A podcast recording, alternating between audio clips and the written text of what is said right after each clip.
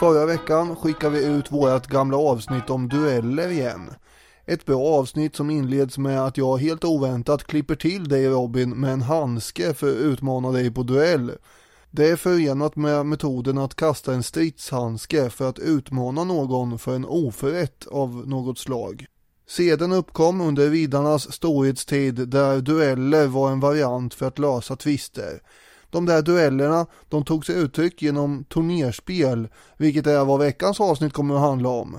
Riddarromantik, det är något som inte bara levde upp i slutet av 1700-talet och blomstrade under 1800-talet. I modern tid är också riddarna och medeltidens liv populärt, vilket allsköns medeltidsdagar på olika svenska platser visar. På 90-talet utspelades väl en sommarlovsmorgon i medeltidsmiljö några gånger också. Det hette Salve, vill jag minnas. När jag var barn tyckte jag att eh, den bästa legovärlden som fanns, det var den med riddarna och bovjarna. Man kan hålla på och rada upp många exempel på sånt här. Det finns många händelser, företeelser och personer under den här långa eran som vi skulle kunna prata om och som vi säkert kommer att prata om. Men just idag är det den rafflande dramatiken kring turnerspelens utveckling. En verksamhet som började i behovet av att träna upp sin militära skicklighet men landade i någon slags showbiz i stil med modern wrestling. Skramla på er rustningen, kamma hjälmplymen och polera skölden för nu sporrar vi hästen framåt med lansen i högsta hugg. Häng på!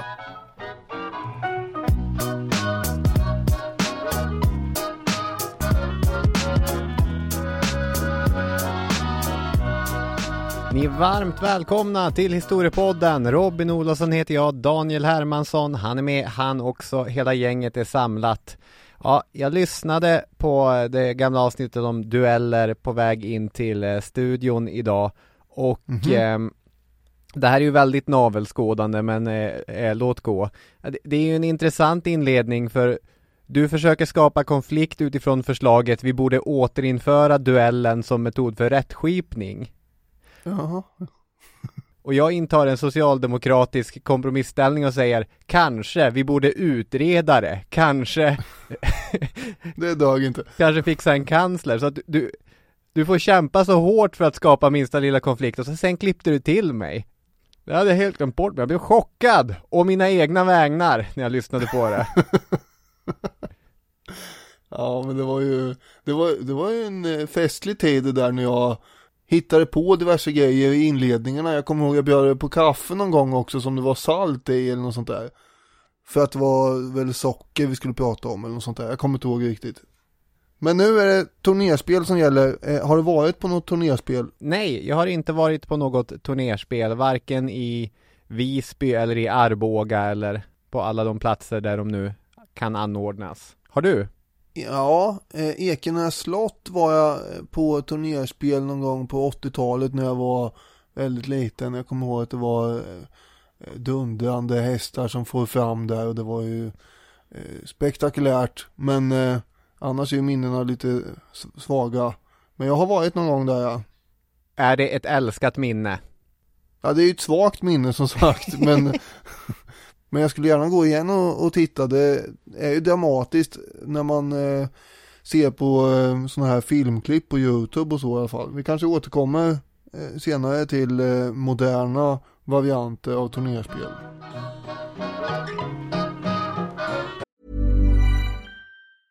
Ready to pop the question? The jewelers at BlueNile.com have got sparkle down to a science with beautiful lab-grown diamonds worthy of your most brilliant moments. Their lab grown diamonds are independently graded and guaranteed identical to natural diamonds, and they're ready to ship to your door. Go to Bluenile.com and use promo code LISTEN to get $50 off your purchase of $500 or more. That's code LISTEN at Bluenile.com for $50 off. Bluenile.com code LISTEN. Millions of people have lost weight with personalized plans from Noom, like Evan, who can't stand salads and still lost 50 pounds. Salads, generally, for most people, are the easy button, right? For me, that wasn't an option. I never really was a salad guy. That's just not who I am. But Noom worked for me.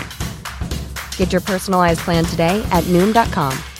Real Noom user compensated to provide their story. In four weeks, the typical Noom user can expect to lose one to two pounds per week. Individual results may vary. Hey, Dave. Yeah, Randy. Since we founded Bombus, we've always said our socks, underwear, and t shirts are super soft. Any new ideas? Maybe sublimely soft. Or disgustingly cozy? Wait, what? I got it. Bombas. Absurdly comfortable essentials for yourself And for those facing homelessness. because one purchased equals one donated. Wow, did we just write an ad? Yes. Bombas. Big comfort for everyone. Go to bombas.com slash ACAST and use code ACAST for 20% off your first purchase.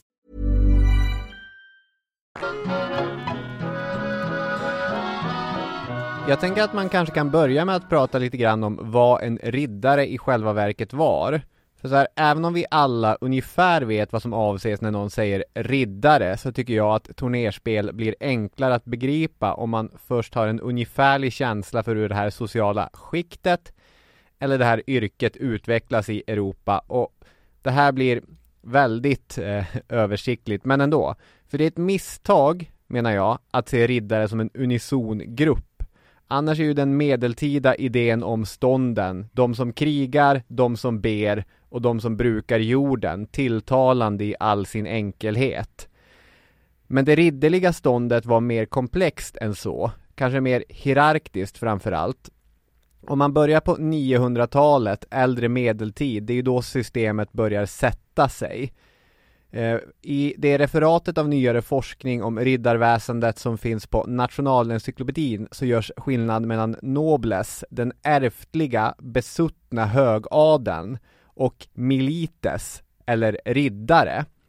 För under den här perioden så fanns ett behov av en slags lågadel eftersom det tungt beväpnade kavalleriet var det mest effektiva, mest högteknologiska stridsmedlet i den här delen av världen som vi rör oss i. I grund och botten har vi alltså den skillnaden mellan vad vi grovt kan kalla hög och lågadel där på 900-talet, där lågadeln utgör riddarståndet, där det är de som är bepansrat kavalleri i strid. Men under de följande 200 åren kommer det här gradvis förändras. För i Europa, allt eftersom staterna blir mer stabila, så kommer det här systemet kanske att förtydligas eller bli mer formellt. Det kommer eh, börja skrivas ner i form av kontrakt. Vilka plikter har en riddare gentemot sin eh, vasall och så vidare. Dessutom började även riddarna få privilegier. Eh, och när vi är inne på 1200-talet märker vi att nej men nu finns det även medlemmar i högadeln som stolt kallar sig riddare och som tycker att det här är någonting som även de ska hålla på med. Mm. Och idéerna kring ridderlighet, de kommer bli allt mer utbyggda. Vi kommer komma in på den så kallade höviska kulturen i det här avsnittet. Och det här kommer bli ideal som inte bara omhuldas av liksom, de, de verkliga riddarna, utan de kommer ju omhuldas vitt och brett inom den medeltida adeln. Vilket leder till den utsökta ironin att samtidigt som riddarna under 1300-talet i själva verket har blivit teknologiskt utdaterade på slagfältet, så har ridderligheten sin kulturella blomstringstid. Mm. Och det där kommer ju spegla av sig i turnerspelen som vi märker under det här avsnittets gång.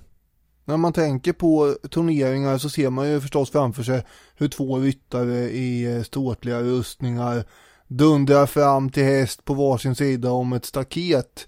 En sån här rännarbana. Och Mm. eh, de siktar på varandra med en lans och så åker någon i backen. Den bilden har vi nog sett många gånger i olika filmatiseringar och eh, Just, Heath Ledger kommer ridande med sitt fladdrande, lockiga hår. Ja, bland annat. Och Ivanhoe och allt vad det är. Men eh, det är där vi kommer landa till slut också. Men innan det så var det betydligt mer oorganiserat och blodigt och fritt från etiketter och regler och så vidare. Mm. Eh, Så kallade, nu kommer ett franskt ord här. Meles, Just det. melas. Vi känner igen det från engelskans Melou? moderna begrepp uh, a melee, vilket ju är en fight.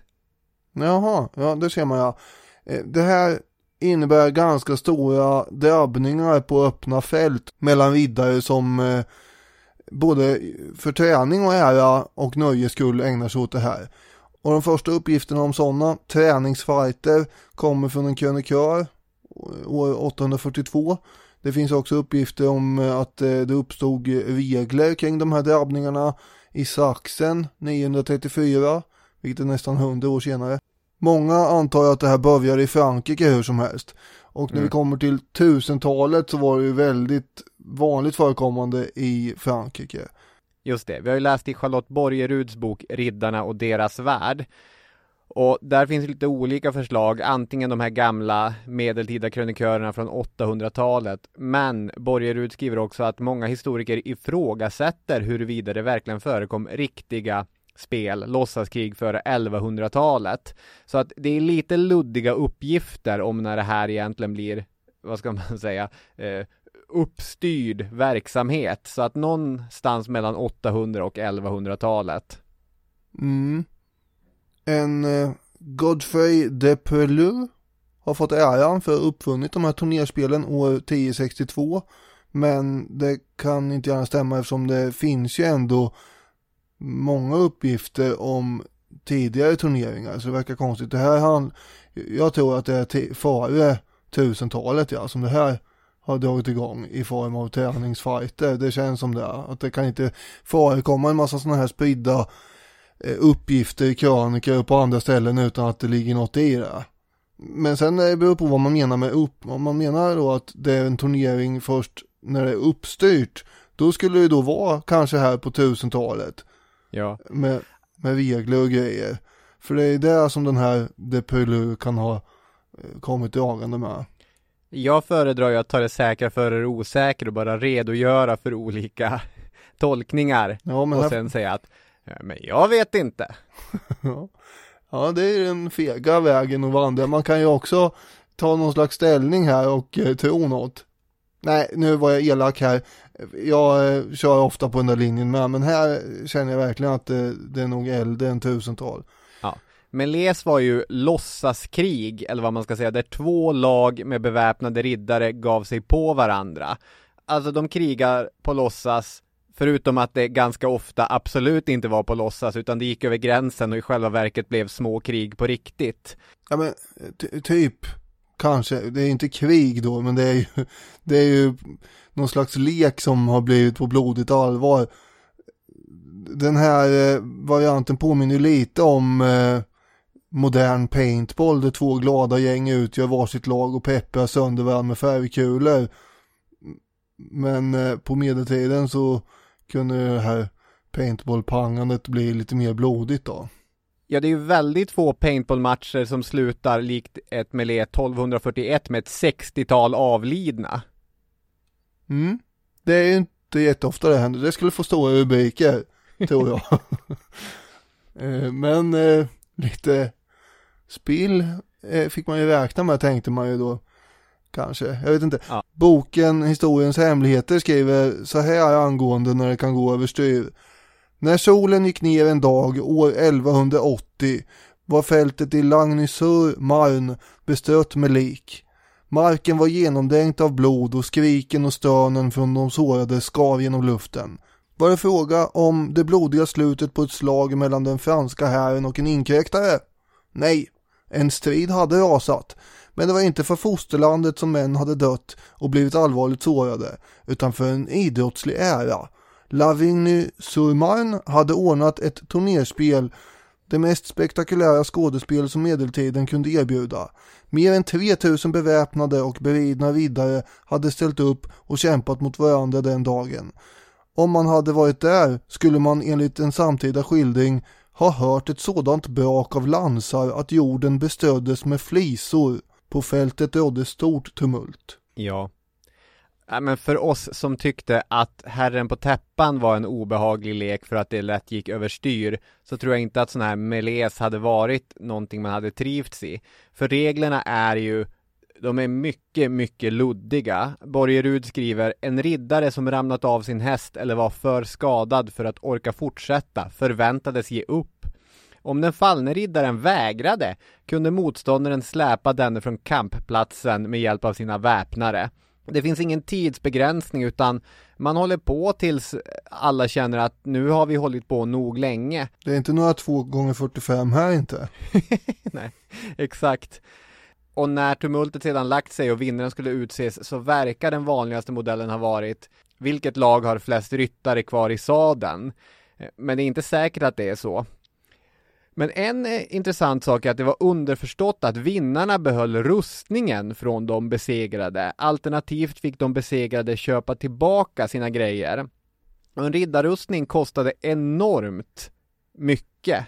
Ja. Det är, förlåt för det här, men, men jag känner ändå att jag, jag måste beklaga mig över det. För det, det här är någonting som jag för övrigt tycker att nästan alla tv-spel i medeltida fantasymiljö gör fel. I nästan alla sådana spel kan man hitta eller köpa heltäckande kroppspansar redan alldeles i början av spelet. Alltså hur många smeder och hur omfattande malmbrytning måste det finnas i de här världarna för att det fullkomligt ska strösslas med smidd kroppspansar som man kan hitta ute i skogarna. I en buske ligger en, en dyr rustning. Det är helt vansinnigt. Det enda som stör mig mer är att man nästan aldrig ser en bonde. Vad äter alla människor i de här medeltida eh, fantasyspelen? Jag vet inte riktigt. Skärpning! Vad är det för spel det här egentligen? Ja, senast har jag spelat ganska mycket av eh, rollspelet Divinity. Eller Divinity 2 tror jag att det är, som ett bra spel på många sätt och vis, men alltså det är för mycket rustningar i världen. ja, ja, det är ju, det är besvärligt när det ligger Det var rustningar dyrt! Och skräpar överallt. Mm. Ja, Jo men det var dyrt och det var därför det var eh, förstås eh, återvärt att vinna en sån, förutom äran då. mm. Det var ju ofta, eh, om inte alltid, publik på de här eh, tillställningarna också. Och eftersom det inte fanns någon avgränsning på var man skulle hålla på med den här drabbningen så hände det ju ofta att de stack iväg från platsen i förföljelse av motståndaren. Så publiken kunde inte direkt se allt, alltid. Utan det var ju lite som att vara åskådare i, i någon längdskidtävling eller Formel 1. Man eh, fick vara glad om man såg något någon gång då och då. Eller rally, man står efter någon grusväg och helt plötsligt svischar det förbi en Subaru. Ja, i, i det här fallet då en, en eh, skräckfylld eh, karl som kutar ifrån en häst.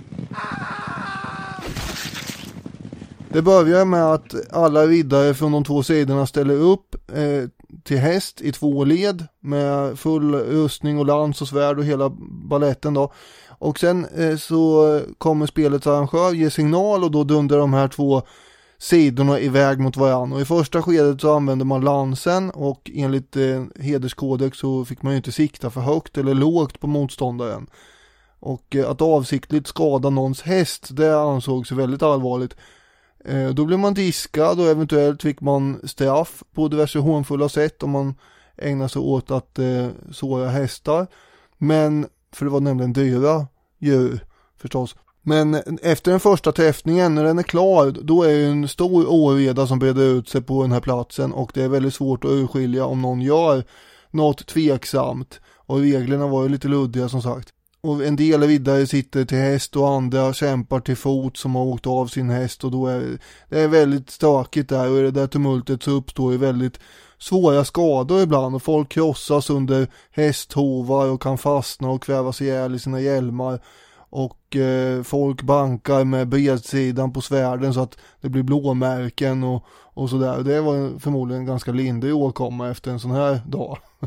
Just det. Ja, det fick man räkna med. Det fanns ju vissa zoner också som skulle vara fredade, vilket är spännande. Då kunde man fly iväg dit bara, ja nu måste jag pusta lite här, byta vapen eller, eller något. Men eh, som det var med det mesta annat så är det ju lite si och så med respekten för de här fredade zonerna. Det kunde ju hända att eh, motståndaren ändå dök upp där och eh, började puckla på en. Förutom rustningen som man eh, vann var ju också motståndarens häst ett pris. Just det, hästar var dyra. Och det ska man säga, det är inte samma problem i de här medeltida fantasyspelen att det strösslar med hästar överallt.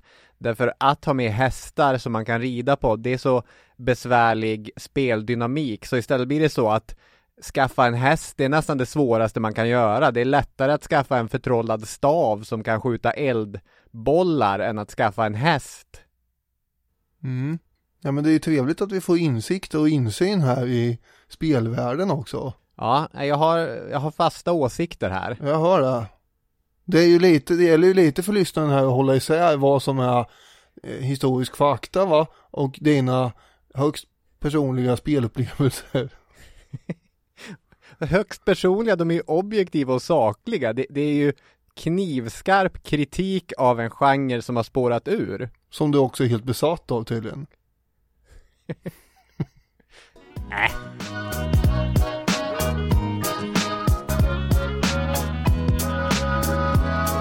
Det fanns ju de som var kritiska ganska högljutt till de här brutala nöjena. Och eh, dels så gick ju den här striden ofta ut över närliggande marker där bönder och eh, olika grannar till arrangören kunde kunde få se sina åkrar bli totalt söndertrasade. Men sen har vi också ja. kyrkan förstås. Innan vi går in på kyrkan så eh, får jag pröva en, eh, en liknelse på dig då, se vad du tycker om dem. Riddarna som hade de här uh, turnerspelen där de red sönder de tyska och franska böndernas stackars marker. De var sin tids skotrar i fjällvärld eller vattenskotrar i skyddade häckningsområden.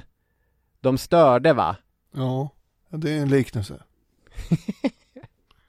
Den ligger inte jättenära till hans för mig att greppa så att jag eh, ställer mig inte upp i vågen men jag fattar poängen. Men som sagt, ännu ilsknare var kritiken från kyrkan, som journalisten Folke Szymanski skriver i Populär historia. Man ansåg att spelen inte precis bidrog till människokärlekens ideal. Och dessutom så var ju den här stridsivern som de här riddarna visade och denna tapperhet, den var ju förslösad på lek och på spel. I november året 1095 så hade ju påven Urban II skickat ut sin berömda bulla. Den kristna världen skulle ju befria det heliga landet från muslimerna. Man hade ju för bövelen korståg att fokusera på. Om ni nu vill strida så ska ni ju strida mot hedningarna. Ja, det är onödigt att eh, dra en sån där lektillställning tyckte man ju. Exakt. Och eh, diverse kända kyrkliga dignitärer utlovar ju också högtidligt att alla som dog i en sån här turnering skulle hamna i helvetet. Man betraktar också det här inledningsvis som likställt med självmord att dra i en turnering. Mm. Det händer ju att man vägrar att begrava omkomna riddare i kristenvigd jord. Just det, i perioder så kom man också med uttryckliga förbud. Till exempel året 1130 så utlyses ett totalförbud mot turnerspel. Men de här äh, åtgärderna från kyrkans sida är ju verkningslösa. Turnerspelen är ju ett succékoncept och det kommer väl också bli så att kyrkan allt mer får acceptera att eh, nu har vi de här spelen och om någonting så kan man ju åka dit och dela ut lite broschyrer och försöka rekrytera korsriddare. Ja, det var så det blev ja. Eh, sen har vi den världsliga makten att tänka på. Mm. För kungarna kunde ju de här primitiva laglekarna utgöra hot om uppror. Den franske kungen Ludvig den helige var ju heligt förbannad och fördömde hela spektaklet. Ja. Eh, en av hans det. Eh, efterträdare, Filip den sköne, försökte förbjuda turneringar i krigstid. Det verkar ju rimligt med argumentet att man vill spara trupperna mot fienden. Men nu vet jag att under uppehållen i hundraårskriget så höll eh, franska och eh, engelska riddare på med sådana här turnerspel mot varann också. Just det. Hundraårskriget är ju verkligen så här turnerspelens eh... Golden Age. Golden Age, det är i alla fall då som det är flest antal spel. Mm. När det var stökiga tider så kunde upprorsmakare kanske samla en bunt eh, slagkraftiga riddare och så kunde man skylla orsaken till den här sammanstrålningen på att man, man tänkte bara ha en liten turnering va. Så att det, det är inget uppbrott på gång här om det skulle vara så att någon ifrågasatte varför man helt plötsligt skulle samlas. Mm. Av eh, sådana här skäl och andra kanske med försökte kungamakten lägga monopol på turneringar. Vilket gick sådär. Eh, ofta hölls turneringar i England och på andra ställen i samband med kungliga bröllop, kröningar, högtider eller födelsedagar. Men det där det gick inte riktigt som sagt att eh, monopolisera utan det hölls i mängder med lokala turneringar. Och som du sa, kyrkans bandlysningar fungerar ju inte heller. Självaste Richard Lejonhjärta, 1100-talskungen i England och eh, korstågsentusiast, han höll ju till exempel turneringar varje lördag i London. Där deltagarna förstås fick betala en viss summa för att få vara med. Se Mm. där, det blev det lite kommers i det här också. Annars ska ju sägas att det var ingen som var inne i det här officiellt för att man ville vinna en rustning eller en häst.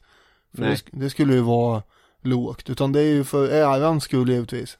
Men vi är ju fortfarande i en period om man pratar Rickard Lejonhjärta och, och sent 1100-tal, tidigt 1200-tal att eh, i praktiken kan du ju vara med så länge du har en rustning och, och en häst. Så att eh, det är ju öppet på pappret men i själva verket är det ju bara adeln som kan slanta ihop mestadels i alla fall bara adeln som kan slanta ihop för att faktiskt få vara med på de villkoren. Men det kommer ju bli mer slutet allt eftersom. Ja, och då kommer vi väl till nästa punkt på agendan här, nämligen vilka var deltagarna? Spännande. Ja, det är som du sa, det är adliga herrar med mycket att bevisa som eh, är de som deltar i, i de här drabbningarna. Innan hela konceptet får en mer formell struktur då så är vi som sagt inte förbjudet i teorin för andra att delta. I grund och botten så handlar det ju förstås om att adelsmännen har ett behov av att hävda sig inom sitt yrke som är krigarens. Och det förekommer ju dessvärre stunder av fredliga perioder då man inte fick möjlighet att visa sin djärvhet på slagfälten.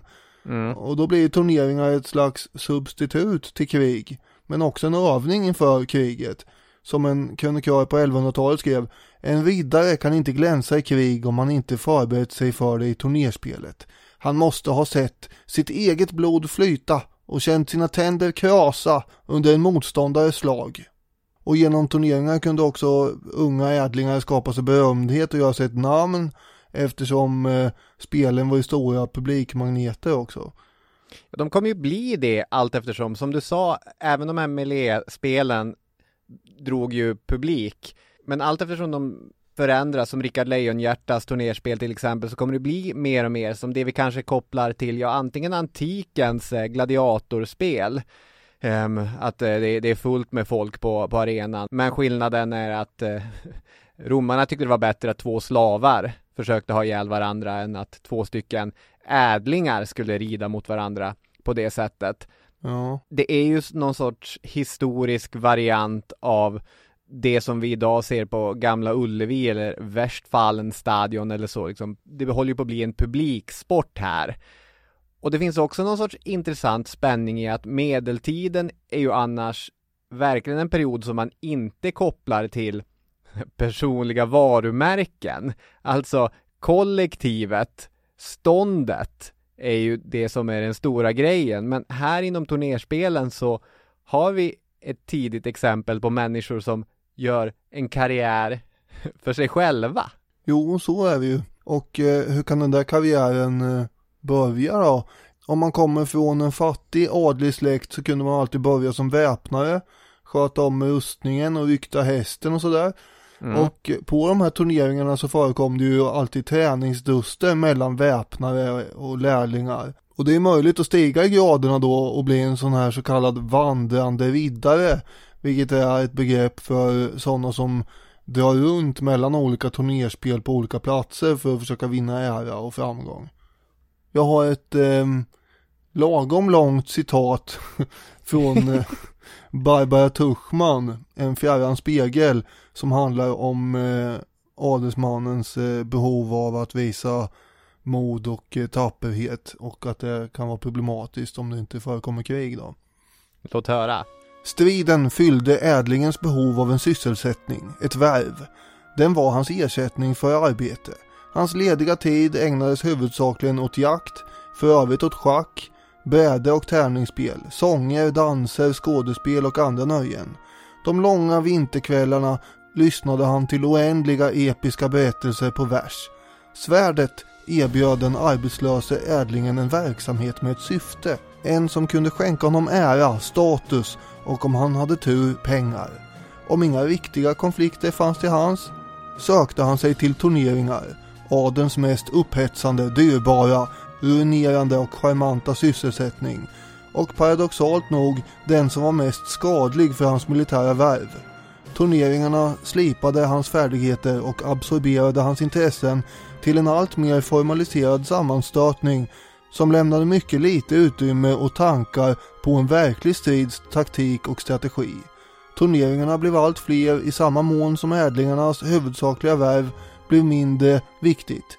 Under monarkins allt mer ökande makt hade han mindre behov av att skydda sin förläning samtidigt som en samhällsklass av yrkesministrar gradvis intog hans plats runt kronan.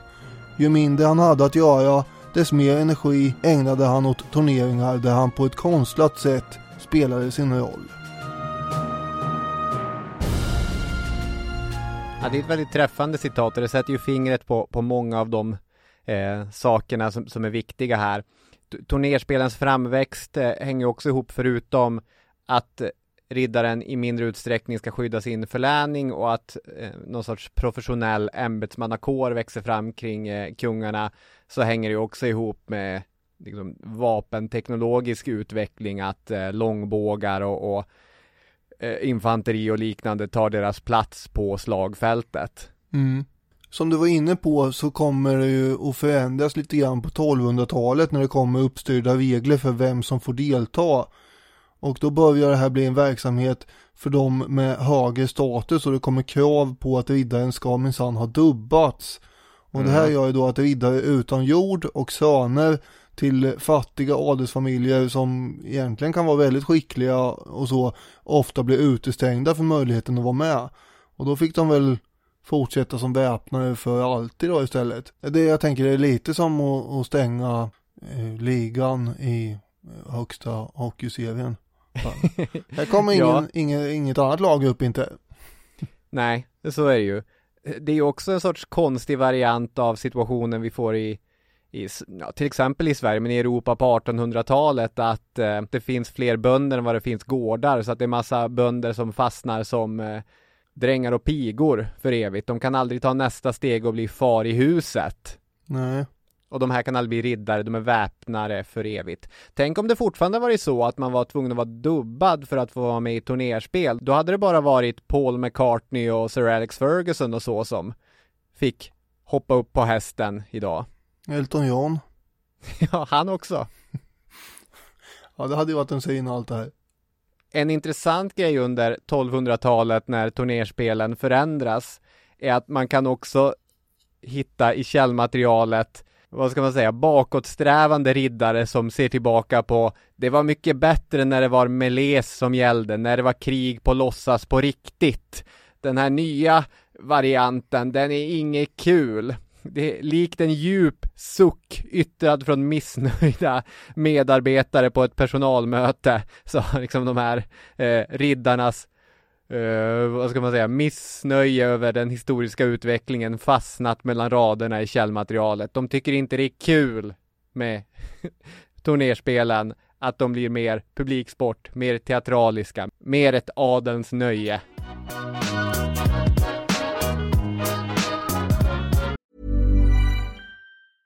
Hej, jag Ryan Reynolds. Recently, I asked Mint Mobiles legal team if big wireless companies are allowed to raise prices due to inflation. They said yes. And then when I asked if raising prices technically violates those onerous two-year contracts, they said, what the f*** are you talking about, you insane Hollywood ass?" So to recap, we're cutting the price of Mint Unlimited from $30 a month to just $15 a month. Give it a try at mintmobile.com slash switch. $45 up front for three months plus taxes and fees. Promo for new customers for limited time. Unlimited more than 40 gigabytes per month. Slows. Full terms at mintmobile.com. Many of us have those stubborn pounds that seem impossible to lose, no matter how good we eat or how hard we work out. My solution is plush care. PlushCare is a leading telehealth provider with doctors who are there for you day and night to partner with you in your weight loss journey. They can prescribe FDA-approved weight loss medications like Wagovi and Zepbound for those who qualify. Plus, they accept most insurance plans. To get started, visit plushcare.com slash weight loss. That's plushcare.com slash weight loss. Wow! Nice! Yeah! What you're hearing are the sounds of people everywhere putting on Bombas socks, underwear, and t-shirts made from absurdly soft materials that feel like plush clouds. Yeah, that plush. And the best part? For every item you purchase, Bombas donates another to someone facing homelessness. Bombas, big comfort for everyone. Go to bombas.com slash ACAST and use code ACAST for 20% off your first purchase. That's bombas.com slash ACAST, code ACAST.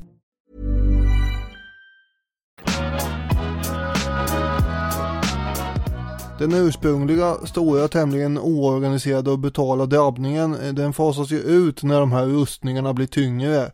Och en variant som finns kvar däremot är ju så kallad bohord. Och Mm. istället för rustningar så har då deltagarna stoppade läderkläder och använder klubbor eller trubbiga lansar för att slå motståndarna ur sadeln då. Bohorden kan beskrivas som en slags eh, förband till tävlingarna under de här kommande dagarna. Det kunde fungera som ett slags kval också säger Charlotte Borgerud. Mm. Kanske var det också så att den här bohorden var eh, väpnarnas gren. Det är mycket som är oklart här. Men en annan variant var bastonkurs där man slogs med då trubbiga svärd eller träklubbor från hästryggen. Och det finns också varianter där man tävlar i par mot varandra eller i större grupper. Och eh, framåt 1400-talet så förekommer kamper till fots också med svärdfäktning eller pikar eller yxor och sådär. Till och med brottning ibland. Ja, Två viktiga ord här då. Aplaisance och allotrans. Eh, med trubbiga vapen eller med skarpa vapen. Om spelet var allotrans, då hade man enats om att det här var en tvekamp på liv och på död. Men det var väl vanligare med eh, applesans, alltså att eh, det här var ja, med trubbade vapen, att det skulle inte vara på riktigt. Om man tänker på det här eh, med skarpa vapen, i vårt avsnitt om dueller så pratade vi om dueller som ett exempel på rättsskipning. Att det i medeltida kontext fortfarande var någonting vanligt. När man inte kunde enas om vem som var skyldig så la man över det på Gud. Gud fick bestämma vem det i själva verket var som talade sanning. Man tänker ju på massa sådana scener från filmer och tv-serier, till exempel om man ska damma av en gammal Game of Thrones liknelse så har vi ju det här avsnittet när The Mountain, den enorma riddaren, besegrar Oberon Martell i en sån tvekamp. Och det är lite så som det då gick till om det var med skarpa vapen. mm. Men den typen av turnerspel, de var ovanliga och, och Borgerud, eh, jag tycker att hon eh, liksom sätter lite emfas på det där, att filmer har fått det att framstå som vanligare än vad det i själva verket var. På tal om tvekamper så kommer ju då det här successivt utvecklas och förändras så att formerna för de här turneringarna blir som du säger mindre blodiga i form av de här trubbiga vapnen och så. Man kan inte hålla på och slå ihjäl varandra hela tiden här, det går ju inte. Nej. Eh, Så den variant som blir mest utbredd och har höjdpunkt på tävlingarna under i alla fall 1300-talet, det är ju dusten. Och det är ju oftast det vi förknippar med turnerspel. Alltså en tvekamp mellan två riddare med lans som försöker träffa varann så den andra åker av hästen. Men sen har vi det där staketet eller rännarbanan som vi ser framför oss mellan de här båda ryttarna. Det kommer egentligen först på 1400-talets början och Mm. eh, presenterades i Portugal eh, tror man till att börja med. Poängen med det här staketet är ju framförallt att skydda de här dyra hästarna från skador. Det var vanligt att de red ihop med varandra eller att de träffades Mm. med lansen och, och det var absolut inte vad man ville. Om båda ryttarna sitter kvar i sadeln efter första dusten så repeterar man bara den här. Kör vi en gång till hörni, vänd om och panga på. Och så där fortsätter det 3 till 5 gånger och om ingen har åkt av då så utses en vinnare av domarna. En krossad eller bruten lans visar ju då att man hade träffat med stor kraft och det ökade då chanserna till vinst. Av både skäl som skaderisk och spektakulära inslag så görs de här lansarna på 1500-talet ihåliga så att de enklare ska gå sönder och så. Men eh, då är vi ju inte riktigt på medeltiden längre knappt när vi kommer in på 1500-talet. Nej, så är det.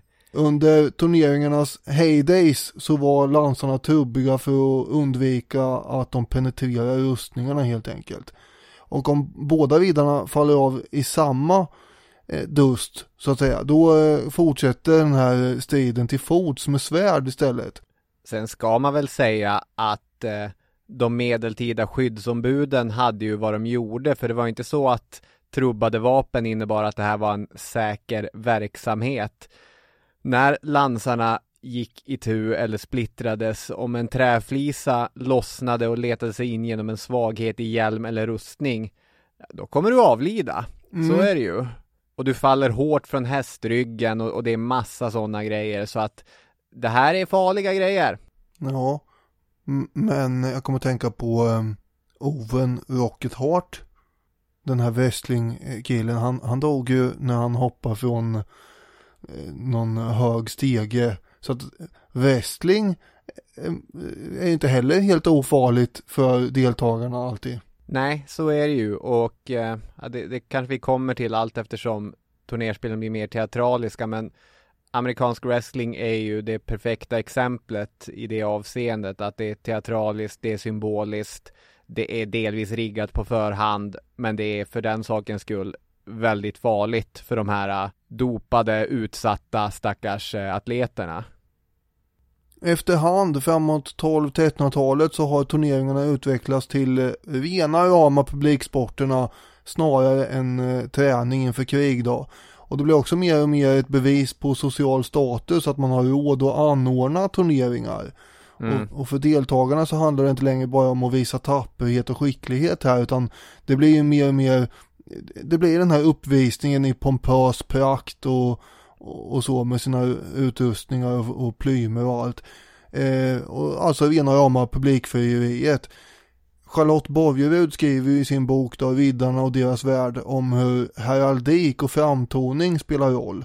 Och så skriver hon Heraldiken som implementerades i spelen var ytterligare ett sätt att exkludera personer av lägre rang och spelade en stor roll för den höviska kulturen. Inte bara heraldiken utan hela riddarens uppenbarelse förändrades. Från enkla färgkombinationer till allt mer avancerade dekorationer på vapen och hjälmar. Hjälmprydnaderna berättade vem riddaren var och kunde bestå av fantastiska vidunder och olika typer av emblem och objekt såsom sagodjur, örnar, människohuvuden, kronor, skepp och liljor. Just det. Heraldik då, det är i alla fall idag skulle vi kalla det vetenskapen om vapensköldarnas symboler.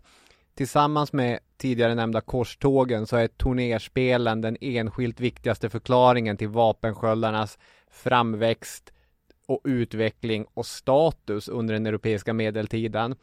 Och när man pratar om heraldik tycker jag att det är lämpligt att ge en shout-out till Svenska Heraldiska Föreningen som jag tycker är en av de roligare, kanske den roligaste föreningen vi har i det här landet. Heja! Heja! På deras hemsida kan du idag till exempel läsa en guide om hur du gör för att ta fram ett släktvapen till just din familj. Du måste inte vara adlig för att ha ett släktvapen. Tänker att det kanske är någonting för dig Daniel. Gustav Jaha. måste ju ändå få ett fint vapen som man kan gravera in på skedar och sånt. Det här ska jag se över. Vad ska man ha då till? Ja, du får ju välja någonting passande, men sen måste du gå in på Svenska Heraldiska Föreningen för att förstå vad de olika symbolerna representerar också. Man kan ju inte bara välja djur och symboler på måfå. Det kommer ju bli helt galet. Så nu har de fått en ordentlig eh, shout-out. Eh, Folke Szymanski, han skriver att turnerspelen utvecklas till dyrbara tillställningar och det teatrala momentet kom in. Han skriver om allegoriska spel med vandrande riddare, trollkarlar, undersköna damer, förtrollade slott, jättar, dvärgar, eldsprutande drakar och verkliga djur. Där har vi ju fantasy-litteraturen, liksom check, check, check, vandrande riddare, trollkarlar, undersköna damer, förtrollade slott, jättar, dvärgar. Det är ju Tolkien han beskriver. Och i och med det här samt heraldikens tilltagande roll så blir ju estetik eh, avgörande här och Szymanski använder det talande begreppet att det blir en slags haute couture-visningar, de här spelen. Eh, eh, haute couture är ju modevisningar med unika specialsydda, nästan konstnärliga plagg som kostar fantasisummor.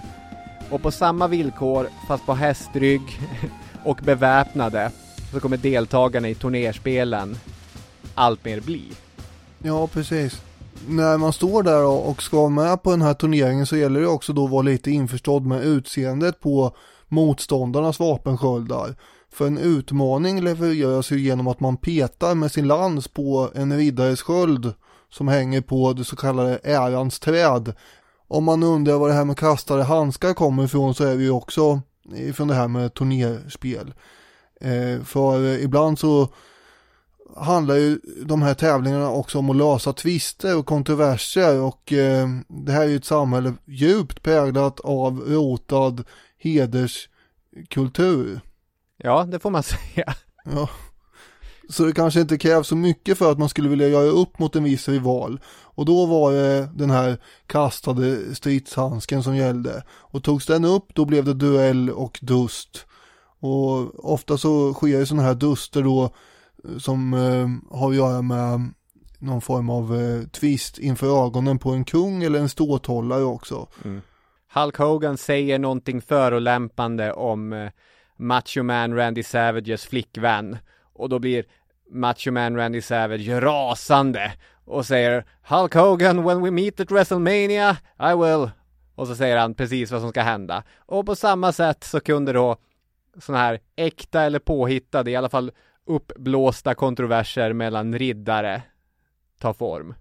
Turneringarna öppnades under pampiga scener med fanor och fanfarer och ibland kunde de hålla på i mellan en till två veckor. Tuschman skriver så här. Den första dagen ägnades åt att granska och ordna deltagarna efter skicklighet. Allt sammans interfolierat med fester och dryckeslag. Dessa företeelser var tidens stora sportevenemang och de lockade till sig mängder av borgerliga åskådare från rika köpmän till vanliga hantverkare, taskspelare, matförsäljare, prostituerade och ficktjuvar. Vanligen deltog ett hundratal riddare var och en åtföljd av två ridande väpnare, en vapensmed samt liveréklädda tjänare. Och de här tillställningarna är ju välbesökta som sagt och görs ännu mer populära då genom utropare som kan jämföras med moderna kommentatorer som Borgerud påpekar. Det är väl de här som är så kallade härålder också. Mm, just det. Eh, och de kanske inte strävar efter att vara opartiska till skillnad från eh, moderna kommentatorer i och för sig. Man kommer förstås att tänka på Paul Bettanys roll i filmen En riddares historia med Heath Ledger i huvudrollen. Just det. Eh, Bettany är då en spelmissbrukare med talets gåva som på, på allt eh, mer dramatiska och inte helt sanningsenliga sätt presenterar den här riddaren under aliaset Ulrich von Liechtenstein. In Greece. He spent a year in silence just to better understand the sound of a whisper. And so, without further gilding the lily, and with no more ado, I give to you the seeker of serenity, the protector of Italian virginity, the enforcer of our Lord God, the one, the only, Sir Ulrich von Liechtenstein! Och eh, Ulrich von Liechtenstein, det var ju en, en verklig, en historisk så kallad vandrande riddare som kuskade runt på olika turneringar under 1200-talet. Han ägnade sig i och för sig lika mycket åt hövisk kärlek och att skriva poesi som, som det här med turneringar och så, men ändå. Eh, bland annat så var han ju djupt förälskad i en äldre adelsdam som han arbetade åt i unga år. Och eh, enligt sin egen redogörelse, för det är den vi har att gå på, så klättrade han upp för eh, ett torn då på ett lakan till henne och skrev kavalkader av kärleksbrev och, och sådär. Men eh, han fick ju också nobben i slutändan varenda gång av henne. Men det där verkar inte ha slagit ner modet på honom. Eh, utan under tiden som han eh, trånar efter den här adelsdamen så uppvaktar han ganska många andra kvinnor vid sidan av henne och eh, vid sidan av sin fru också för den delen. Eh, på turneringar så gjorde han också eh, succé och skandal genom att uppträda som gudinnan Venus. Säger han. Nej, och det här är ju, alltså Ulrich von Liechtenstein är ju en underbar figur och man måste ju berätta alla de här grejerna. Men det här är ju vad vi idag skulle kalla autofiktion. Det är ju skönlitteratur med honom själv i huvudrollen. Så det är ju lite grann som att berätta eh, Karl Ove Knausgårds historia genom att bara läsa Karl Ove Knausgårds romaner om honom själv att det finns ju eh, ett källkritiskt eh, dilemma kring det.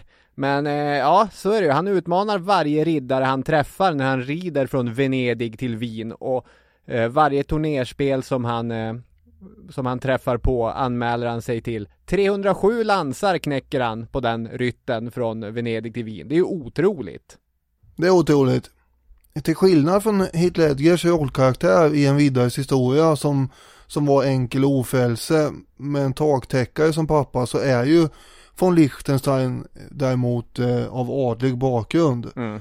Eh, Heath Ledgers roll kan ju inte skriva eller ha svårt att uttrycka sig. Och det är därför som eh, Paul Bettanys roll blir nödvändig då. Som den här utroparen. Egentligen påminner ju Heath Ledgers karaktär mer om den här engelska William Marshall på 1100-talet. Marshall, han var inte heller son till någon stor höjdare men han var eh, däremot fjärde sonen till en man som hade hand om prinsessans hästar i England där.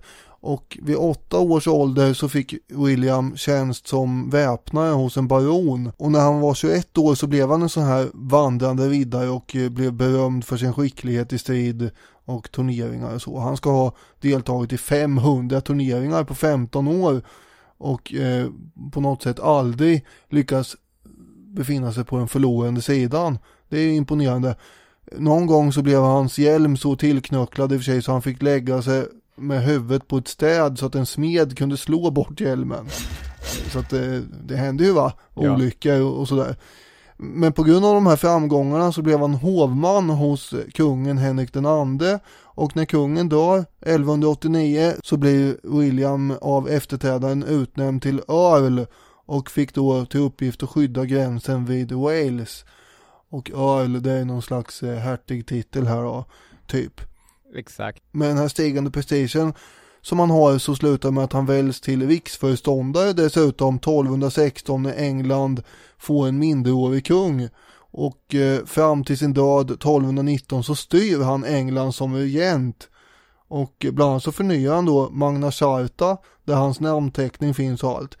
Eh, så det här visar ju hur en skicklig turneringsdeltagare kan avancera från ingenting till högsta hönset i ett land som England och det är ju inte illa. Heath Ledgers karaktär i filmen råkar ju också heta William egentligen så kanske är det någon slags sammanslagning av båda de här historiska figurerna Ulrich von Liechtenstein och eh, William Marshall. Just det, det är ju en otrolig berättelse faktiskt. På det sättet är den ju betydligt mer otrolig än en riddares historia som förhåller sig hyfsat nära till den väldigt vanliga modellen för berättande som brukar kallas A Hero's Journey.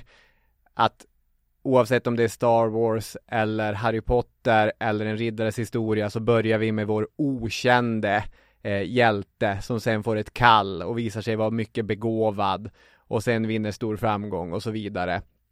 Mm. Det, det, är en ganska så här, mall 1A, men väldigt effektiv och, och, gripande modell såklart. Det är därför som den används gång efter annan med så stor framgång.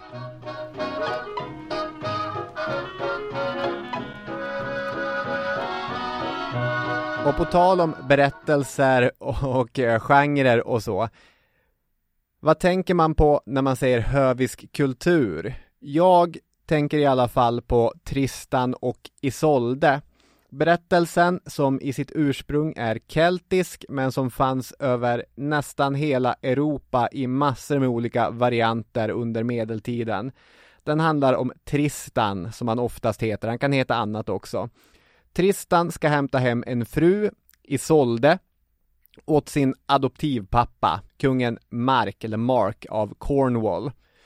Men under hemresan dricker Tristan och Isolde en kärleksdryck av misstag och en tragisk kärlek uppstår. För vi får ju här en situation där Tristan slits mellan det löfte han har givit sin konung och adoptivfar Mark samt den stora kärleken som han känner till Isolde. Trohetseden mot sin vasall, det är ju ett bärande inslag i den höviska kulturen. Man har ju gett det här löftet som är så viktigt och inte får brytas. Men samtidigt så är, är kärleken och ridderligheten eh, också bärande inslag i den höviska kulturen. Som jag var inne på i början så sammanfaller den höviska kulturen, ridderlighetens storhetstid, med att riddarna i själva verket inte längre behövs. Vilket som sagt avspeglas i hur turnerspelen utvecklas.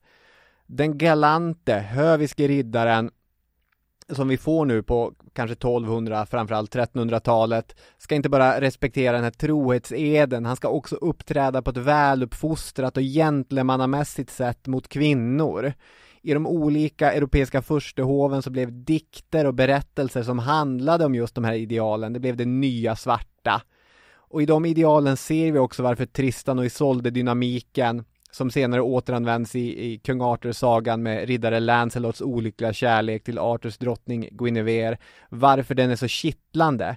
Tristan och Isoldes olyckliga kärlek ställer alla de höviska idealen på sin spets. Och när den höviska kulturen blir viktig även inom turnerspelen leder det inte bara till att det teatrala momentet som Szymanski skrev om blir mer framträdande, utan det leder även till att kvinnorna i publiken kommer få en slags viktig symbolisk roll i tävlandet. Eh, Borgerud skriver, hon var turneringens hjältinna och det påstås att ett leende från en kvinnlig åskådare kunde få riddaren att ta större risker i striden. Hon kommer ju att få rollen av prisutdelare, om inte annat också. Så är det, som en slags kranskulla. Ja, eh, och det är trubadurer som sjunger kärleksballader och, och sådär kring de här turneringarna. Och i litteraturen så är ju den eh, omöjliga kärleken högsta mode och så på den här tiden. Och kvinnor i publiken kunde också klä sig i sina favoritkämpars heraldiska färger. Eller ännu mer utmanande, gå ner till ryttarna och dela ut ett tygstycke för dem att fästa vid sin rustning. Ett lila fladdrande band som visade att jag gör detta för min älskade, uh, ja, vad, vad den här eh, riddarens älskade nu kan tänkas heta. Ibland slet de ju av sig ärmarna också och kastade iväg åt riddarna och det kunde ju bli, det kunde ju bli väldigt eh, naket på de där läktarna då kanske och det var ju inte riktigt meningen. Ja, det här tyckte inte påven om att höra. Nej, han var ju inte överförtjust från början heller så att, och nu för tiden så är det inte rustning och häst som är eh, segrarens pris utan nu är det då kanske någon liten eh, smycke som den här eh, kanske hovliga kvinnan eh, på turneringen delar ut som eh, pris. Just det, eller en kyss från eh, tävlingens skönhetsdrottning fram till 1400-talet så är vi ju inte några extravaganta priser egentligen. Det, det var inte som att ställa upp i en golftävling idag direkt som gjorde att man sen kunde dra sig tillbaka utan det, det är ju något sånt där som du säger eh, kanske någon tjusig scarf eller något och om man slog på stort så kunde det vara en jaktfalk eventuellt man vann då. Eh, men det hände ju också, det, det är lite motsägelsefulla uppgifter här, det hände ju att det kunde vara värdefullare priser med som som dyra kläder eller vapen eller rustningar kanske också. Men att priserna är enkla eller att det är äran framförallt man strider för. Det har vi ju på många sätt i flera tidigare ämnen berört, som när vi har pratat om, om tidiga olympiska spel och så vidare och den här franska baronen de Coubertin som tyckte att man ska ju spela och tävla för ärans och friskhetens skull att göra det för pengar är smutsigt. Det är något som borgerligheten håller på med. Det här är ju aristokratiskt, det, det är rent, det är för höviska ideal vi gör det här. Få betalt. Tvi. Apropå det så förekommer det också borgerliga eh, riddarturneringar. Just det. När vi kommer in på i alla fall 14 och 1500-talet. Skaderisken sjunker ju allt mer också, även om det aldrig förstås är helt ofarligt. Målet är inte nödvändigtvis att fälla motståndaren i sadeln längre på 1400-talet utan man får ju poäng för hur man träffar. Och träff mot huvudet ger ju mer poäng än kroppsträff. Och man fick ju avdrag om eh, man träffar sadeln eller, eller om man missar helt förstås. Här kommer en liknelse som du inte kommer vara ett fan av. Men jag säger så här att turnerspelen, de är lite som en omvänd Pokémon. För alla klassiska Pokémons har ju tre olika stadier som de genomgår, varpå de blir tuffare och farligare för varje förvandling. Charmander, den söta lilla eldsalamandern, blir Charmeleon, en lite tuffare eldödla, för att slutligen bli Charizard, en stor eldsprutande drake. Men istället så har ju turnerspelen gått från de här kaosartade och farliga melee-spelen till de lite mer ordnade dusterna för att slutligen landa i sin sista form, karusellspel, där riddare till häst skulle sticka ner en quintanfigur, nästan som en sån här piñata, alltså en, en avbildning av någonting man inte gillade. idag kanske vi skulle göra Vladimir Putin till en så här quintanfigur och så skulle vi rida med lans mot Putin och försöka slå ner honom från sin ställning. Jag tror att det hade orsakat diverse diplomatiska kontroverser som inte hade blivit helt populära. Inte om jag och du hade gjort det va? Det kanske beror på hur stor spridning det här spektaklet skulle få. De blev ju inte jätteglada över eh, det här på Melodifestivalen och år när man, när man drev med ryssarna. Just det. Men vi kanske inte kommer uppnå den typen av, av spridning. Eh, så vi kan ägna oss åt det där om vi vill. Vi ska bara lära oss rida först. På 1500-talet så handlar det ju om att visa upp prakt och makt lika mycket som att visa upp tapperhet. Om inte mer nästan. Det är ju en fullkomlig underhållningsbransch det här nu. Kungligheter börjar också delta mer frikostigt.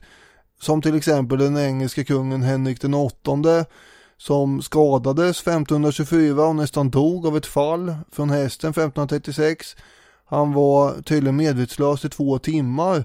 Men även om han skadades så att eh, han fick svårt med benen och så så kommer han upp på dem igen. Men däremot är det färdigtävlat och istället så kommer han ägna sig åt att äta till sig en pondusmage och avrätta sina fruar i framtiden. Ja, så är det. Men annars får man ju säga att eh, det är ju mer regel än undantag att om en kung är med i ett turnerspel så kommer kungen vinna. Ja, eh, så är det ju och definitivt var det så på medeltiden men jag tror inte att det var meningen att man skulle besegra Henrik den åttonde heller nej. Den franska kungen Henrik den andre däremot, han omkom till och med under en turnering 1559. Just det. Han fick eh, splitter då i, i ögat från en lans. Så så kunde det gå med. De här, de här karusellspelen, eller så kallad ringvändning som du nämnde, de blev väldigt populära under 16 och 1700-talen. Och det går alltså ut på att man då från hästhugen i hög fart rider fram mot de här, ja, antingen om man slår ner en pappfigur eller vad det var, eh, men också fiskar upp ringar som, eh, som hänger. Mm. Ska man fiska upp dem på, eh, på lansen. Och det här är en slags uppvisningar eh, och nöje som blandas med rena maskeradfasoner. Det är romerska dräkter och andra pampiga kreationer. Och då kan man ju inte låta bli att nämna Karl den XIs kröning 1672 då han i ett karusellspel lät framställa sig själv som, citat från Szymanski, Europas räddare undan hundturken. Szymanski skriver att här har vi för en gång skull ett historiskt bevis på att även vi svenskar tänkt europeiskt.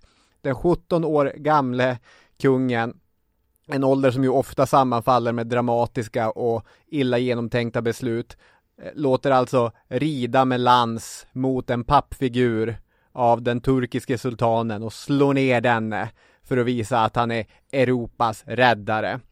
Karl mm. XI som eh, Herman Lindqvist har poängterat annars är den enda svenska kungen utan en enda skandal.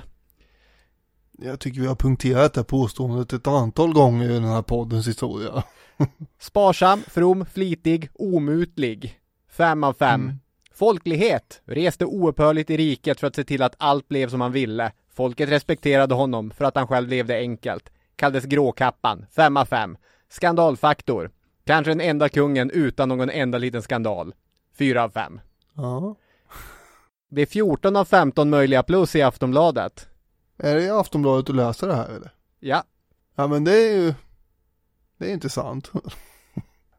apropå poddens historia så i vårt avsnitt 216 om den saxiske fursten och polske kungen August och hans kärleksliv så pratar vi en hel del om ringvändning och diverse excentriska tillställningar. Jaha. Ja, det är mycket ringvändning där. Vi drar ju ett schema bland annat på, på alla de här maskeraderna och eh, och utspökade är de ju och springer omkring i skogarna och har jakt på tigrar och kameler och allt vad det är. Ja.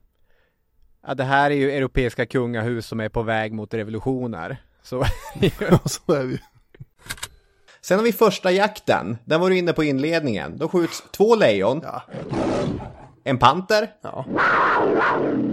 Två tigrar. Mm. Fyra björnar. Mm.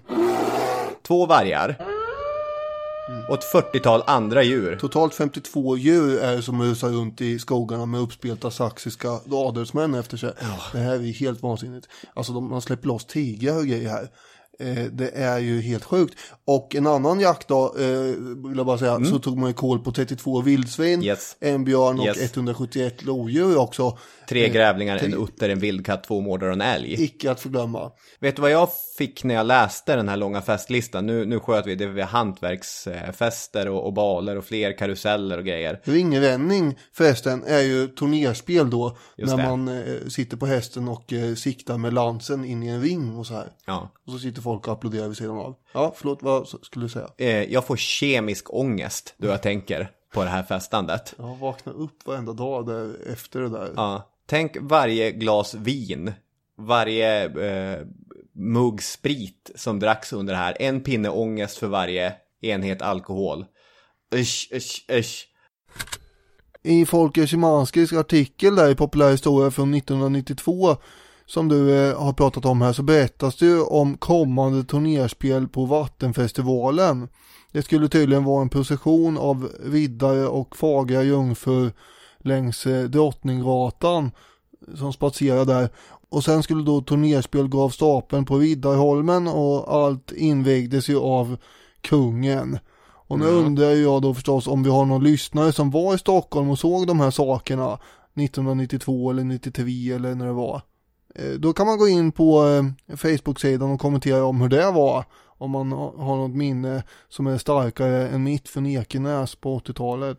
Just det, era starkaste turnerspelsminnen. Ja, jag hade gärna sett den när kungen invigde det där. Kom han ridande till häst med lansen dragen mot en pappfigur? Jag tror inte att det var så det gick till, nej. nej. Han kanske satt i någon av sina jaguarer och liksom eh, lutade sig ut genom rutan och hade en lans på det sättet. Nu har vi gått in i eh, momentet där Robin sitter och eh, frifräser spekulerar och då kanske det är dags att avrunda det här avsnittet. Får man inte säga kort att med undantag för vår eh, nuvarande kung som har tydligen haft eh, turnerspelsfasoner eh, på Vattenfestivalen så var väl den sista stora karusellentusiasten i Sverige teaterkungen Gustav den tredje som tyckte att hans adel hade blivit så förslappade att de behövde få lite ny geist. Och Gustav tyckte om att anordna karusellspel för att få lite fason på det. Så pass mycket att eh, Axel von Fersen suckade och beklagade sig över kungens nästan lite barnsliga fascination vid riddare. Ja, men det är ju också i slutet på 1700-talet som man börjar romantisera riddareran och så tar det hela en ny skjuts då.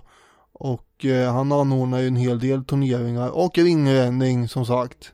Och eh, det var flera hundra som han mer eller mindre tvingade att eh, klä, klä ut sig och spöka ut sig olika historiska dräkter från antiken och fjärran länder och allt vad det var. Just det. Och därmed så har vi väl paketerat ett eh, eh, trevligt avsnitt om riddarturneringar. Det tycker jag. Med allt från eh, kungar, jaguarer till eh, Pokémon-figurer och fantasyspel. Ja, jag kanske var ovanligt associativ i det här avsnittet, men det kan man ju få kosta på sig någon gång. Det var trevligt att prata turnerspel i alla fall. Alltid trevligt att snacka med dig Daniel, alltid trevligt att höra av er lyssnare. Så mejla oss eller skriv på Facebook-sidan och ha en riktigt trevlig vecka. Ja, ha det bra. Vi hörs igen snart. Det gör vi. Hej! Hej hej!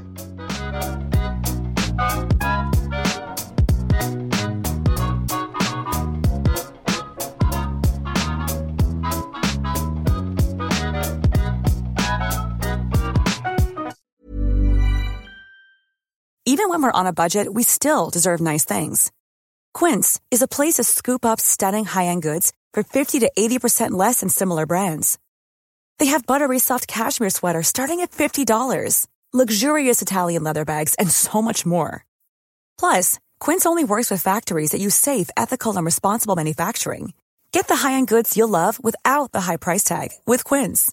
Go to quince.com slash style for free shipping and 365-day returns. The secret to visibly firmer, summer ready skin is here. Osea's number one best selling Andaria Algae Body Oil, clinically proven to instantly improve skin elasticity and transform dull, dry skin to silky, soft, and unbelievably glowing. Rich yet never greasy, Andaria Algae Body Oil is formulated with sustainably sourced seaweed to help replenish the skin's moisture barrier and seven nourishing active botanical oils for results you can see and feel all over. The best part? Its signature scent. A blend of freshly squeezed grapefruit, cypress, and mango mandarin transports you to sun kissed summer days. This all natural scent is unforgettable. Everything Osea makes is clean, vegan, cruelty free, and climate neutral certified, so you never have to choose between your values and your best skin. Get healthy, glowing skin for summer with clean vegan skincare from Osea. Get 10% off your first order site wide with code GLOW at OseaMalibu.com. That's oseamalibu.com code GLOW. When you need mealtime inspiration, it's worth shopping Kroger, where you'll find over 30,000 mouthwatering choices that excite your inner foodie. And no matter what tasty choice you make, you'll enjoy our everyday low prices, plus extra ways to save, like digital coupons worth over $600 each week. You can also save up to $1 off per gallon at the pump with fuel points. More savings and more inspiring flavors make shopping Kroger worth it every time. Kroger, fresh for everyone. Fuel restrictions apply.